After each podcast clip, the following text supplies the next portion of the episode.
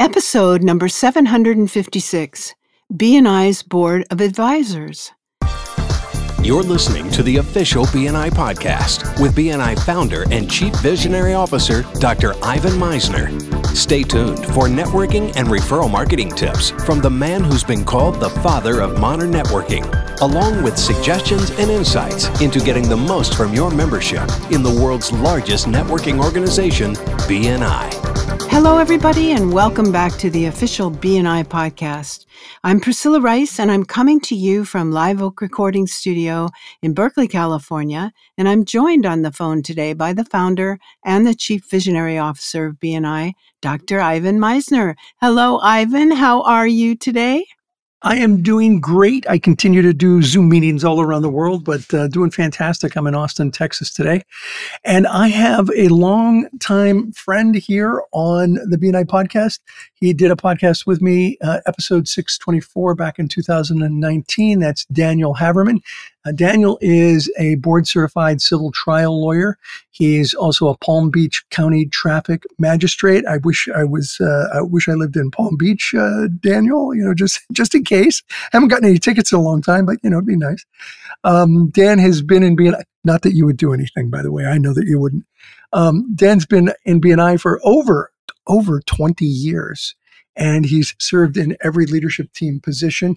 Uh, currently, Dan is VP of his chapter and ambassador of the Palm Beach and South Florida regions, and is also the president of the International Board of Advisors, which is what we're talking about today. Dan, welcome back to the BNI podcast. And I was just kidding about the traffic thing. You would never. Oh, I know. Yeah. Okay. Thank you for having me back. Yeah, it's great to be here. You know, so I wanted to start with uh, the International Board of Advisors, just a, a, really brief history. It was started in 1986 to help me look at the policies that I created. I happened to create a couple of really bonehead policies. And so I wanted members to really look at it. We met at a member's home. We met at my home in La Verne, where I started BNI.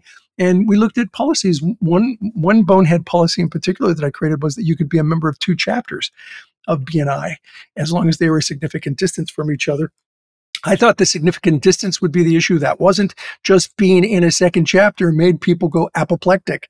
And so that was uh, obviously one of the first things that we looked at at the board, changed that policy and said you can't be in two chapters of BNI or in two organizations like BNI because it's the same thing. And that came from the board of advisors. Since then, every policy of uh, BNIs, every member policy has either been created or approved by the International Board of Advisors. And we have here with us today the president of the International Board of Advisors, Dan. Dan, um, tell me, what are your goals as president of the IBOA? Well, before we get to that, I just want to make I want the members to understand that we on the IBOA are not compensated by BNI. We're not directors, area directors, executive directors. We're just regular members who have a good working knowledge of the BNI policies, guidelines, and processes and provide a member perspective to the BNI corporate um, my goals as president of the IBOA is, um, well, I think you'll agree with me, Dr. Misner, that this group, the IBOA, probably has more practical knowledge about what is happening at the member level than any other part of the BNI global support team. Yeah, for, certainly where the rubber meets the road at the chapter level, no question. One of my goals as president to have is to have global diversity in the IBOA. I want to have an IBOA representative for every BNI member in every country around the world. We currently know how many BNI members we have in each country, and we know how many IBO members there are in each country. And we, we've actually determined um, what we believe is an optimal representation. Some countries might be overweighted, some underweighted, and I'm confident that um, I will be able to accomplish this goal of having IBO represented, representation for all members before the end of my term. Well, I think that's a, a really important goal. Having a good representation worldwide is, uh, I think, critical. I was going to say another goal of mine is to increase member awareness of the IBOA. And that is why I'm so excited to talk about the IBOA with you on this podcast, because I know thousands of BNI members listen to your podcast every week. And when my two initial goals are met, my plan is to implement a suggestion box system so members can reach out to their IBOA representative with questions and suggestions about our policies, guidelines, and processes. Uh, that's a great idea, and um, you know, I'm sure you'll get a lot of feedback on on that one. Anything else? Any other goals? Well, I, I was prepared to talk about some of the projects we've worked on in the past and some of the yeah. things we're working on currently. Tell me, what are some of the projects you've done in the past? Three or four years ago, you will recall, the question was asked Should we change the substitute language from being only a guideline to BNI policy? Yeah. You'll recall that the guidelines said that a member may substitute up to three times, may have a substitute up to three times during a six month period. And the question that we asked was, should we change it from the may to must not? You can't have a sub more than three times, making it a policy. So the, you set up an IBOA substitute policy task force. And you'll recall that we discussed what a good sub is, which is a sub that's prepared with a well-timed commercial, a bad sub, which is subs just trying to drum up business for themselves. And then what we remember what we called super subs, which is those guys trying to get a free ride. Yeah. And most importantly, we talked about how many is too many. Yeah. So you asked Andy Hart to run and develop some analytics. And we looked at over 136,000 BNI records in countries where more than six subs were allowed. And do you remember how surprised you were when we received the analytics, Dr. Misner? I was absolutely. And, and, and Dan, please call me Ivan. And okay. yes, I was very surprised. Go ahead. Just, there was no statistical evidence to show that more than six substitutes affected a member's ability to get qualified referrals. Use of more than six subs did not decrease thank you for closed business, and it did not affect chapter growth or retention. In fact, the current leadership team manual, there is no mention of a maximum number of substitutes. It simply says if a member cannot attend, they may send a substitute. This will not count as an absence. I think the key there, though, is, and that was a surprise to me. And I think the key, though, is that they be a legitimate substitute, not a super sub, not someone just trying to promote their business would right. you agree with that? Totally. I mean, yeah. a well prepared sub represents the member, not yep. themselves. Yep. And that's exactly. that's that's BNI 101. Yeah, and that really did surprise me that data. And the truth is, you know, the data the data rules, and I've always felt that way. You know, I may have some experience um, that varies, that differs, but the data is the most important thing. And we took a really good look on it based on on the data that we were able to collect from BNI Connect. Uh, so, uh, so that's a project that you did work on. What's a project you are currently work on, working on as of the date of this uh, interview? Well, before I talk about that, I just want to make sure that the BNI members understand that the IBOA does not implement policy. We are not responsible for the recent dues increase. We only provide input and recommendations to the company. Um, by the um, way, you said you mentioned dues increase. Dues increases are vary all around the world and don't happen at the same time. Oh, so that that may apply to someone listening to this. It may not apply to someone. oh, okay. Projects that we're working on. Well, we're very active, Dr. Misner. We, Ivan, we're very active. When you approved Sandy Donovan's nomination of me to the IBOA, we were meeting, you'll recall, two times a year. We currently have two sessions a month Oh, wow. And we are providing input on many existing projects. One of them that I think is near and dear to your heart is we are um, involved in a thank you for closed business revision. We want to make it easier for members to know how to accurately turn in their closed business. And as you know, banking and finance has always been a challenge. Yeah, one thing, yes, and sorry, real estate and real estate exactly. Yeah. one thing we're considering is um, instead of looking at the type of income produced such as did you make the money on commissions? We're trying to look at specific professions from which the income was generated with the goal again of the thank you for closed business project is to have better member participation documentation and accuracy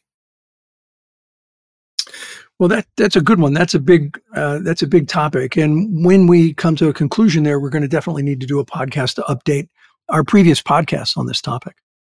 We also looked at the 2000 uh, at the general policies in 2019. There were 14 BNI general policies. And again, there's a difference between policies and guidelines. And I think most people that are listening to this podcast understand BNI policies versus guidelines, and we can talk about that. But um, we had 14 policies. Now we're down to 11, and that's because the IBOA and BNI's um, corporate people felt that some of the policies could actually be handled as guidelines or even at the leadership team level. For example, there was a policy in 2019 that said members are required to bring bona fide referrals, and the chapter may establish a minimum. Well, the IBO felt that that's a kind of policy that actually could be handled at the membership committee level. And another one that is, um, I felt was a, a great improvement for the company was the changes to the leave of absence policy. The leave of absence policy always said you cannot take a leave of absence except for medical leaves. And that we found to be a little bit um, too tough. And we changed it to leaves may be granted for certain major extenuating circumstances at the discretion of the membership committee. So basically, what we did was we tried to tighten up the um, policies to make them more um, 21st century. Excuse me if I said that.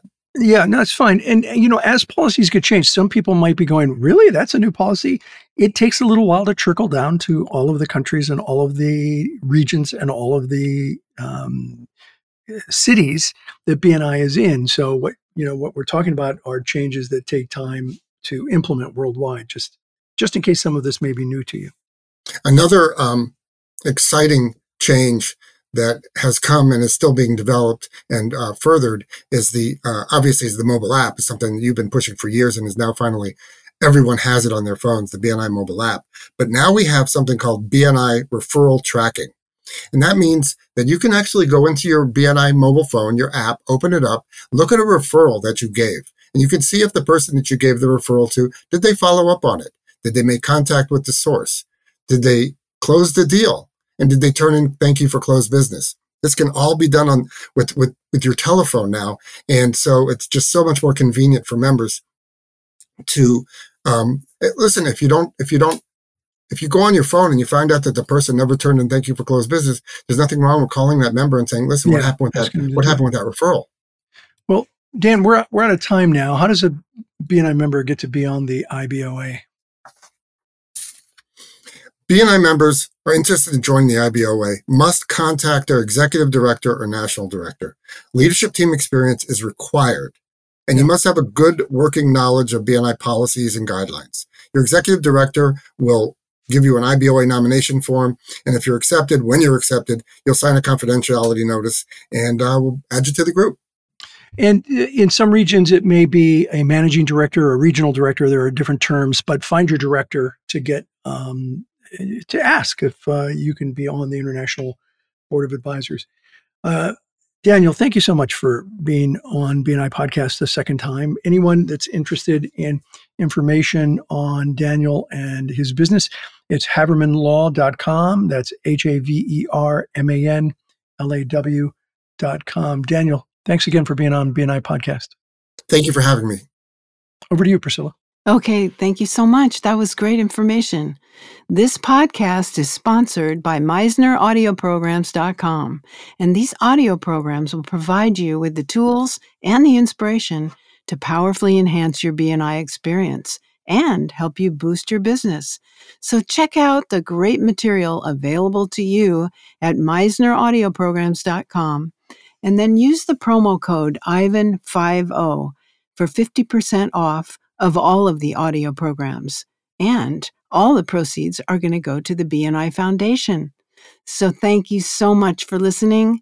This is Priscilla Rice, and we look forward to having you join us again next week for another exciting episode of the official BNI podcast.